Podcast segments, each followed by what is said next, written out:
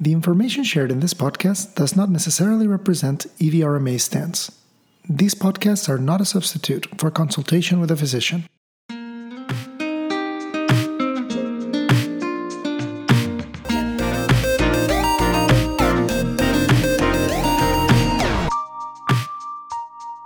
Hi, welcome to Fertilipod, a podcast by EVRMA.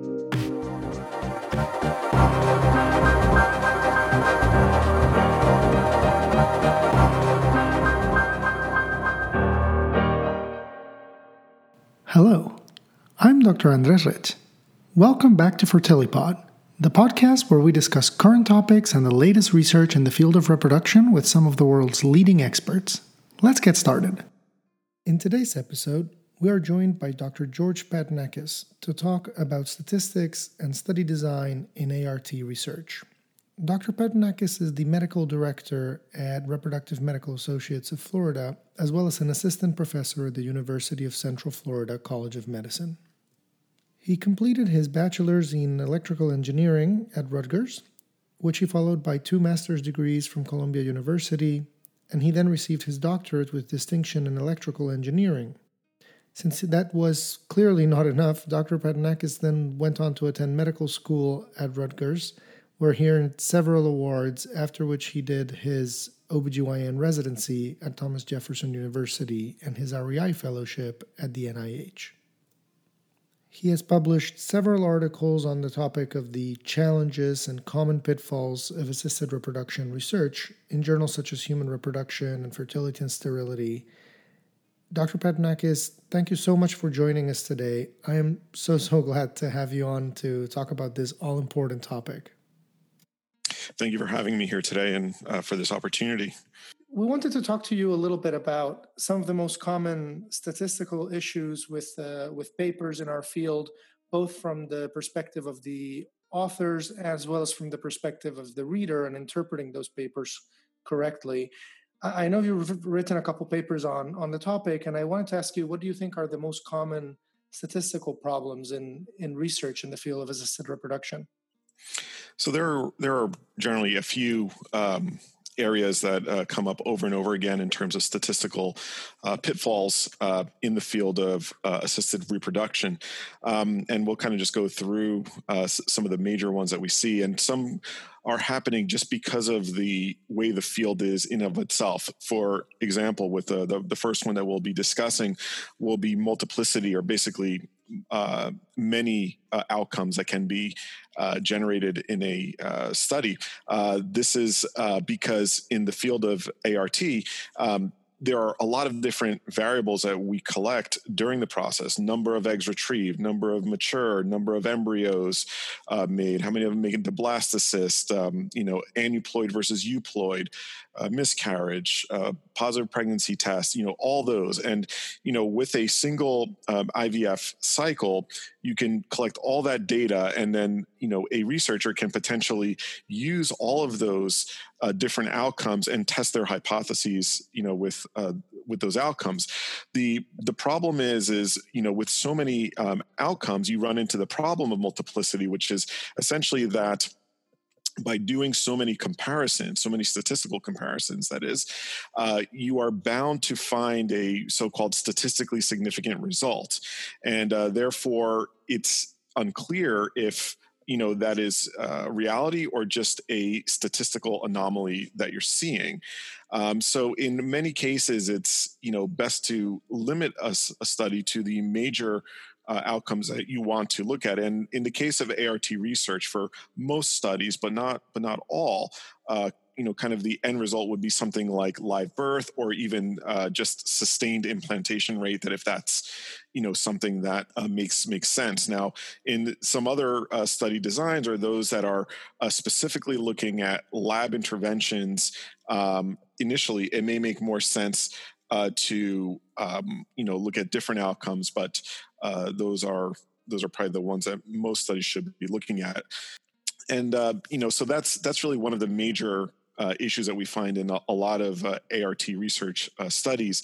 Uh, then the question is what can you do with it? You know can you correct for it? So can you still keep all these you know outcomes that you're looking at and um, somehow uh, correct for doing all these uh, different comparisons.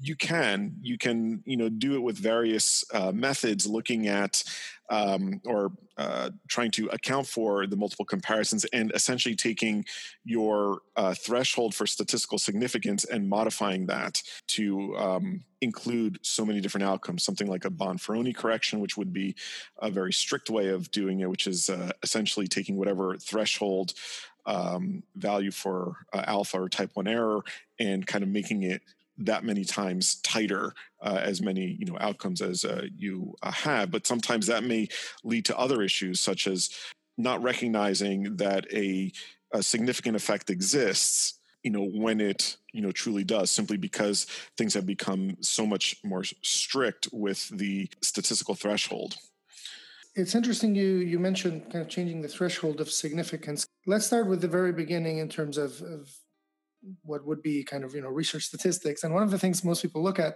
is is the p value could you tell us kind of in a in a dummy explanation what does it actually mean to begin with so the p-value is is a, quantity that uh, many times is um, really misunderstood. Uh, people use the uh, threshold of 0.05 is you know uh, kind of this holy grail of uh, if you can achieve that, that means that you're uh, research study is uh, successful and whatever you're seeing is true. But then if you get 0.051 that's it. It's all wrong you know? So um hmm. and and that's not really quite the way that it works. Uh, the uh, p value from and we'll start with the more technical point for it it basically is saying what is the probability that you'll see um, data that is at least as extreme as the data that you currently are observing if the null hypothesis of the study uh, were actually true. Okay, so that's basically saying what are the chances that you're seeing these findings in the data purely due to chance? That is, there's no true underlying reason for the data to be that way, but from a statistical standpoint, it, it just so happened. It's uh, kind of like when you have a, a coin that you're flipping. Uh, if you flip the coin four times, and it's a fair coin. It's a it's a coin that has an equal probability of getting heads versus tails. There's a chance that you will see four heads flipped, you know, at the you know same time. And but the chance of that happening is much lower than seeing let's say two heads versus you know two tails or even three heads versus you know one tail and the p value would tell you essentially what are the chances that you would see four heads flipped um, given that the coin is truly a fair coin. It's not a weighted coin. That's really what the p value is uh, saying. Right. And uh, you were mentioned earlier for a second there that it, it's often interpreted kind of as a yes or no thing, as a binary answer, in which we kind of tend to regard the p value as, like you said, if it's less than 0.05, then my study was not only my my you know null hypothesis was rejected, but also my study was successful. What what are your thoughts on the way we use p-value or the way it's kind of commonly regarded as a measure of success of the study? And perhaps a little bit more importantly how nuanced is it to actually look at a p-value in terms of less or more than 0.05 or rather let's look at the actual number and what that means so um, you know in my opinion and i think that uh, it's it's true of uh, many of the journals uh, too now, uh, is that looking at simply the p value doesn't doesn't make so much sense. You should still always include a p value in your analysis.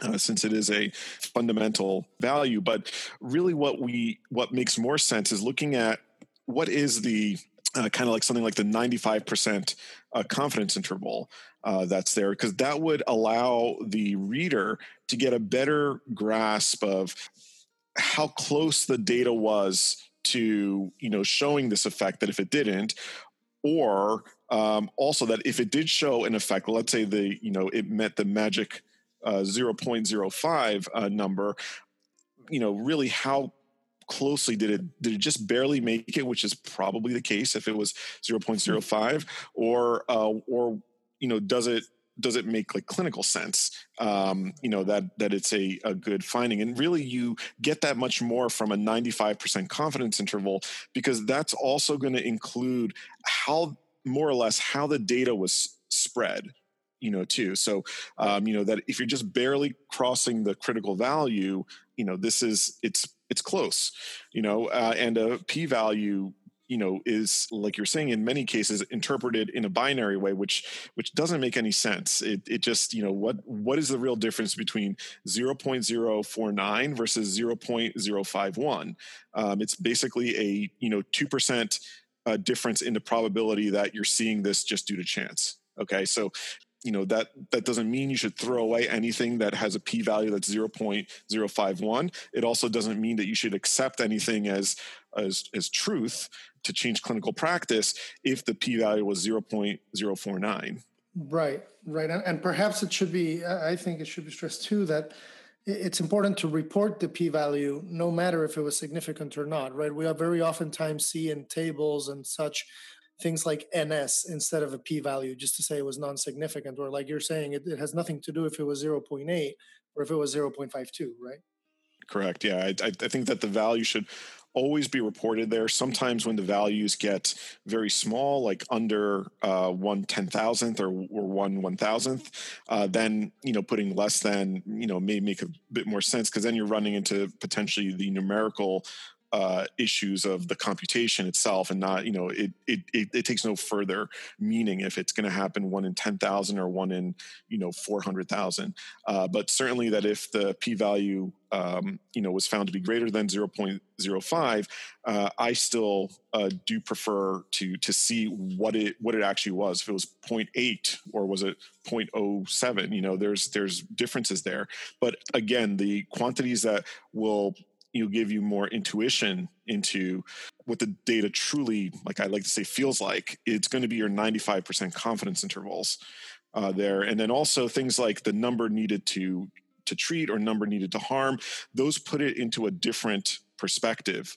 Uh, also because that's that's essentially what the study is um, you're aiming to do like if we do this intervention how many patients do we have to do it on to see this beneficial effect or on the flip side this uh, harmful effect you know so um, all those other ways of representing the same exact data you know lead to better clarity for the person reading the research study. Absolutely. And let, us go back for a second. Let's leave the p-value aside and go back to some of these statistical problems that we were talking about. You you were talking about multiplicity and kind of the problem that we have almost too much data to actually make sense of it and how the data can confound the results because there is so much would you say it is better to choose just one outcome, or is it better to perform a more complete study, kind of including all possible outcomes and then adjust? Um, how would you go about designing a study in the best way if you could kind of design the perfect thing where there are all these things you can possibly look at? Yeah, that's a, that's a great question. Uh, you know, for that, I think that, and and again, this is nothing. Uh, this is more my personal preference uh, with this that if you're doing a, a study that's let's say a randomized controlled trial you really should just have one one outcome maybe two in uh, that one that you're looking at probably one because you want to power it for a specific uh, outcome and then all of your um, all the recruitment and you know dropout uh, kind of predictions will be uh, based on all of that. So for a, a randomized study, you probably want to have only one outcome, and you could always report the other um, outcomes there.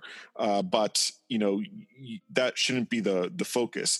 Um, sometimes when you're doing a you know a, a cohort study, let's say that's uh, retrospective, and you have all that data, and you're looking for uh, ideas to to generate other studies from to basically motivate a randomized control study, if if that's a proper design for answering a question, uh, then um, looking at multiple outcomes and then potentially adjusting for like the multiplicity um, makes sense too because in in that case that that study may be offering more of a um, kind of a exploratory type of you know kind of goal uh, for it.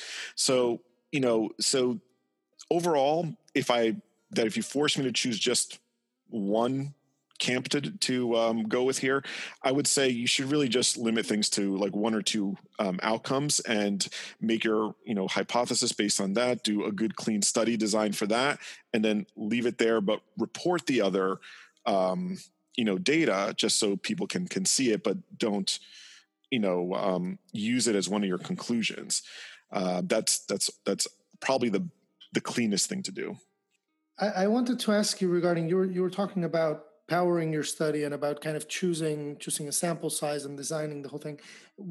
How important is it to explain when you do write the paper but when you're designing your study to power it appropriately? And i don't mean that it should be enough sort of powered enough to detect what you're looking for but you know we, we very often see a study that says we did this and that on 40 women and and the question always you know crosses your mind why why 40 is it 40 because they walked in through the door is it 40 because because that was the plan all along um, I, I, guess it depends on uh, really how the particular uh, study was was done. Um, in an ideal world, uh, there's you know planning for uh, recruitment uh, for a study based on assumptions of what effect you want to see. So doing the power analysis a priori um, you know that that's ideal. And for many uh, randomized controlled trials that are going to be published in in your major journals, that's actually required, and that's why trials have to be registered before uh, they're even uh, conducted to to keep researchers to that. Um, I think what happens, you know, sometimes in um, you know that when there's uh, studies that need to be uh, published that weren't done in this more rigorous uh, fashion of looking at a power analysis it's it's either a they uh, just chose this number out of thin air um, and and you know then after the fact we'll we'll go back and try to explain you know why they didn't see something or or whatnot.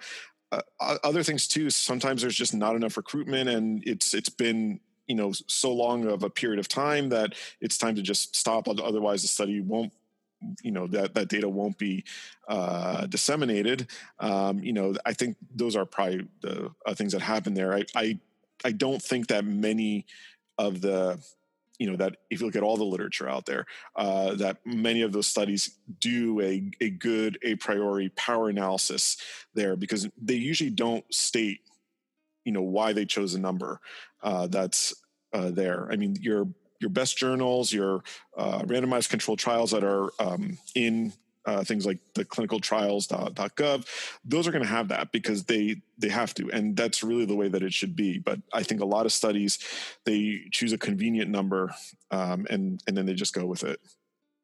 Let's let's talk about another of the of the common issues that you've written about before in in reproductive research. Um, the, the issue of age and age of course affects uh, a lot of what we do and it's so important to to take into consideration in any patient you've written a little bit about the kind of two different ways people deal with this the idea of either stratifying by age group or use some sort of regression model.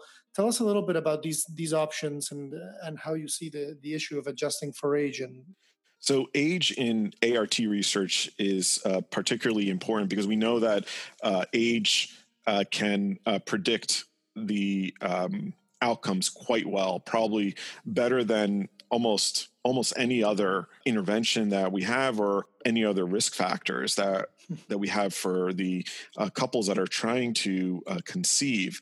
Uh, so age is important to adjust for because because it can certainly confound the uh, results. And um, like like you were saying, there are multiple ways to uh, kind of take into account age. Earlier methods and kind of more straightforward methods that would allow uh, for for use of um, you know kind of more simple statistical tests would would involve stratification into age groups, which means that you're going to be taking uh, patients that are within a certain um, numbers of years and and grouping them together and doing the analysis on on that group. And then you take another group of patients in like the next uh, three years age difference and you do the analysis the same exact analysis on them and you do that for as many groups as you want to construct for it. And and then you see that if whatever you are trying to um, test as your hypothesis you know does it remain uh, the uh, same outcome throughout the different age groups. That would say that you know that this intervention works well across all age groups. You know, but let's say in one age group you you see it, but in another one you you don't. I mean, there could be multiple reasons for that. One one could be that um, you know just the success rates are different at one age and whatever effect size you have from your intervention is is, is so small that it's getting uh, lost in the noise almost of the you know success versus failure in that age group. Um, and so that's why you don't see it or it or it, it could be something truly that there is a, a dependence on age for something working you know uh, in, in terms of in, intervention. But overall in most most of what we're looking at in the uh, literature these days unless you're trying to present things in a, a little more easier to digest uh, fashion for the reader um, you really should be correcting or adjusting for age using one of the more advanced uh, methods which are well established. These are not um, anything that's cutting edge statistical methods uh, but using the regression models to adjust uh, for age. So the problem is um, people in many cases will say that they've adjusted for for age in their uh, studies, but they don't say how they adjusted for age. Now we know that when we look at, let's say, um, you know, embryo aneuploidy versus age, uh, those those graphs of success are not linear, and you know, so therefore, imposing a linear adjustment for for age um, you know to correct for it when you're looking at some other variable some some other outcome is not quite going to be valid if you go over the full age range of people that are being treated for within um, IVF. So, like if you're going from, let's say, your you know 25 year olds up to your uh, 40 you know four year olds, that's that that curve is not linear. It's it's actually highly nonlinear right. um, in uh, certain areas. And so, whatever your uh, regression model, you know, chooses as the fit for it, it's going to bias it in one area versus the other. And if that happens to be areas where your um, whatever you're uh, testing uh, also has an effect on, you may see something that doesn't exist because of the misadjustment for age, basically penalizing, let's say, the younger patients and, um, you know, kind of boosting up the success of the older patients because of the linear adjustment. At, at, at some point, there's going to be an error because you, you, can only put a straight line to a nonlinear, you know, uh, curve in only so many ways. So really that when you're adjusting for age, particularly when it's across the uh, full age range, you have to do something that's nonlinear to um, give both ends of the spectrum a proper adjustment. Otherwise, you may be missing um, smaller effects in your whatever outcome that you're looking at, uh, or I should say intervention, or you may actually see effects that don't truly exist. So, you know, doing something like modeling age uh, with, let's say, like a piecewise linear curve, meaning that you, let's say, model your age effect from let's say 25 up to you know 36 with one line which is probably a pretty good um, idea uh, and then you model from you know 36 up to you know 42 or something with another line you get a much much better fit to that curve and therefore your adjustment will be more you know valid and therefore you know you truly are adjusting for age. Just saying that you adjusted for age is probably not enough and you know just because you throw it into the um, statistical program and throw age in there as another variable in your model doesn't mean that you're doing it properly. And i think that uh, that's that's something that we really need to get away from uh, with um, a lot of the uh, ART literature now because we are looking at uh, interventions that have generally a very very small effect on the outcome compared to age. Therefore, age must be adjusted for very carefully. Absolutely. One one other thing that I wanted to talk to you about, one of the most read phrases that we read a lot in papers is we adjusted or we did a multivariate logistic regression model. Can you give us the again kind of the, the dummy explanation? What does this actually mean? And how important is it to interpret this phrase correctly when we're reading a paper? So uh, the multivariate logistic regression model, or just multivariate regression, um, there are kind of two ways to interpret it. I I think strictly speaking, it should mean that there's multiple outcomes when you talk about multivariate, but that's not the general way that it's used. Usually it's used the following way that where you have multiple um, independent variables that you are using to correct for in one outcome that's a binary one. So basically, like the logistic part of multivariate logistic regression is that you are looking at uh, binary outcomes like yes or no pregnant not pregnant you know loss not loss um, you know those like that's that's what that means and then the multivariate all, although i guess in some circles you may that may mean multiple outcomes at one time what i found is in our own uh, like most of our own literature, it's um, actually multiple independent uh, variables, which is why you're doing the regression in the first place. Basically, you're going to have your intervention of uh, interest as one variable that's that's independent. You may have age as another one, endometrial thickness, let's say, as a you know third variable there kind of those things. That that's that's what the multivariate would be. And then what the uh, regression model part of it is is that you're taking the uh, data points that are there and trying to fit them to a equation that uh, minimizes the amount of errors it makes in predicting the the outcome. So that's that's that's basically what it's doing. It's it's trying to find the best fit to the data given that you've chosen these multiple independent variables. If you want to think of it in a way that's not the more mathematical way, uh, let's say you had a, um, a a bunch of dots on a piece of paper that look a bit fuzzy, but they almost form a straight line. And then you take a ruler and you try to find how many of those points are above the line and below the line, and you make them visually equal. That's kind of your um, that's kind of your regression, essentially, in the simplest uh, sense. Just this is happening in um, multiple dimensions. That when you're doing uh, a a fit with multiple variables.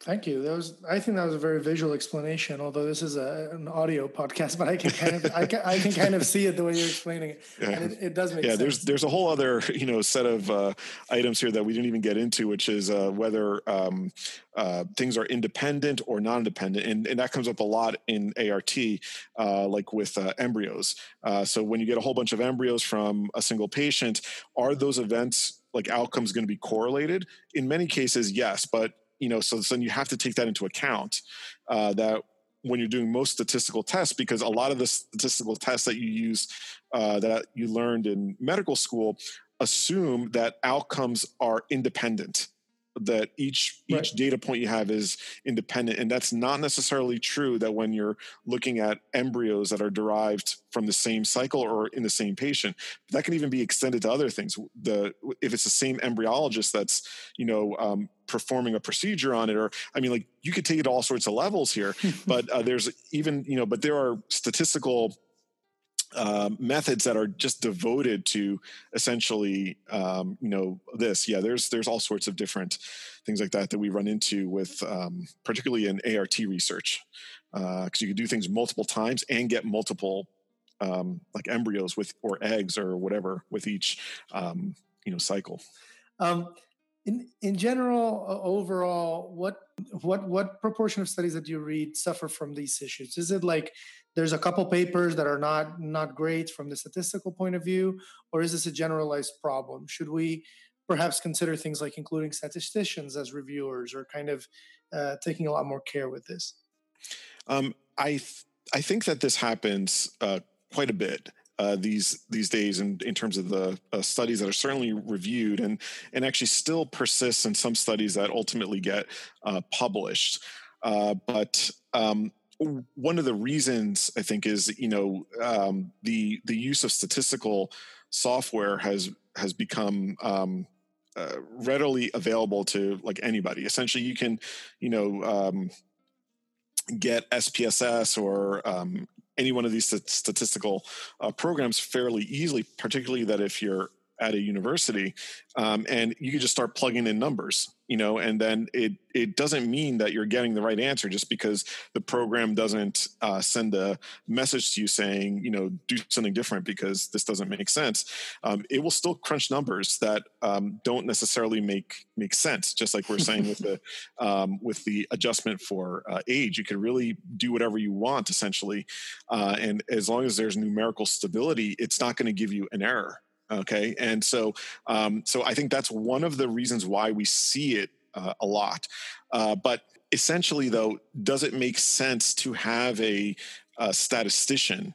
Some of the issue i mean there, there are there are journals that will include a statistician on all reviews uh, that can uh, sometimes be it can get away from um, I guess the the point of of what people are are doing too, because sometimes there's some very nitty gritty details that, eh, in terms of clinical practice, probably don't matter um, mm-hmm. at all.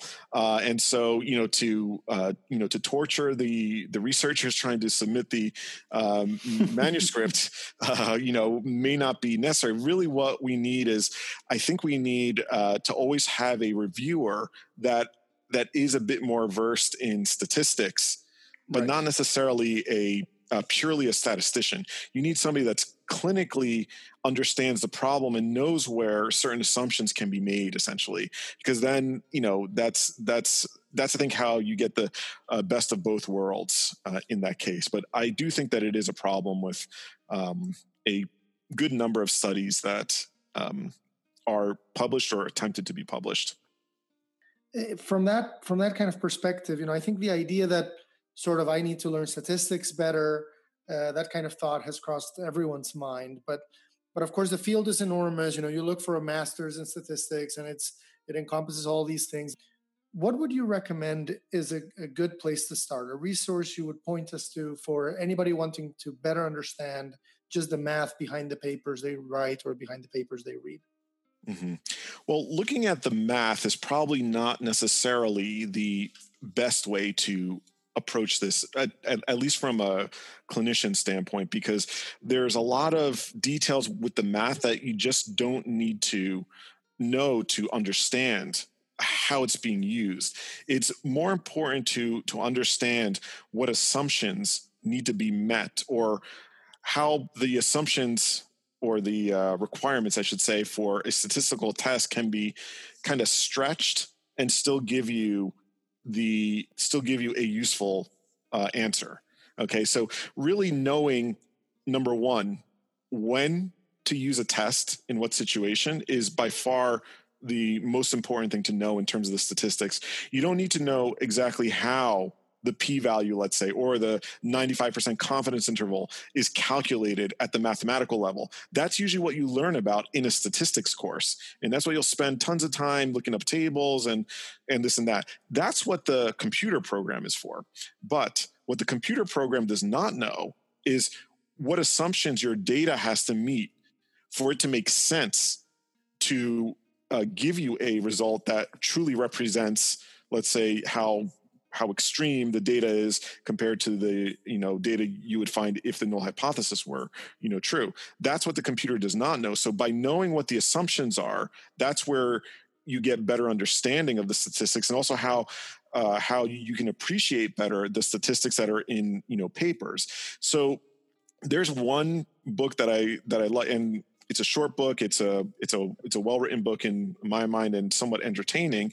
Uh, it's called PDQ Statistics, and uh, the the author of it goes through. Uh, medical examples uh, for statistics and kind of where things are violated and um, how to interpret certain tests when to use certain tests it's not it it doesn't get very uh, complicated um, you know, but it but it gives you enough to uh, get by with at, at, least many of the basic uh, tests, and then also just in terms of study design, because both statistical analysis and study design truly go hand in hand. You right. can't do one in isolation of the uh, other. It, it it just doesn't work well. I mean, that if you don't know what test you want to use in the end for a study, it's you know you can't design it right. You know, it, and those two things just go hand in hand for good study designs.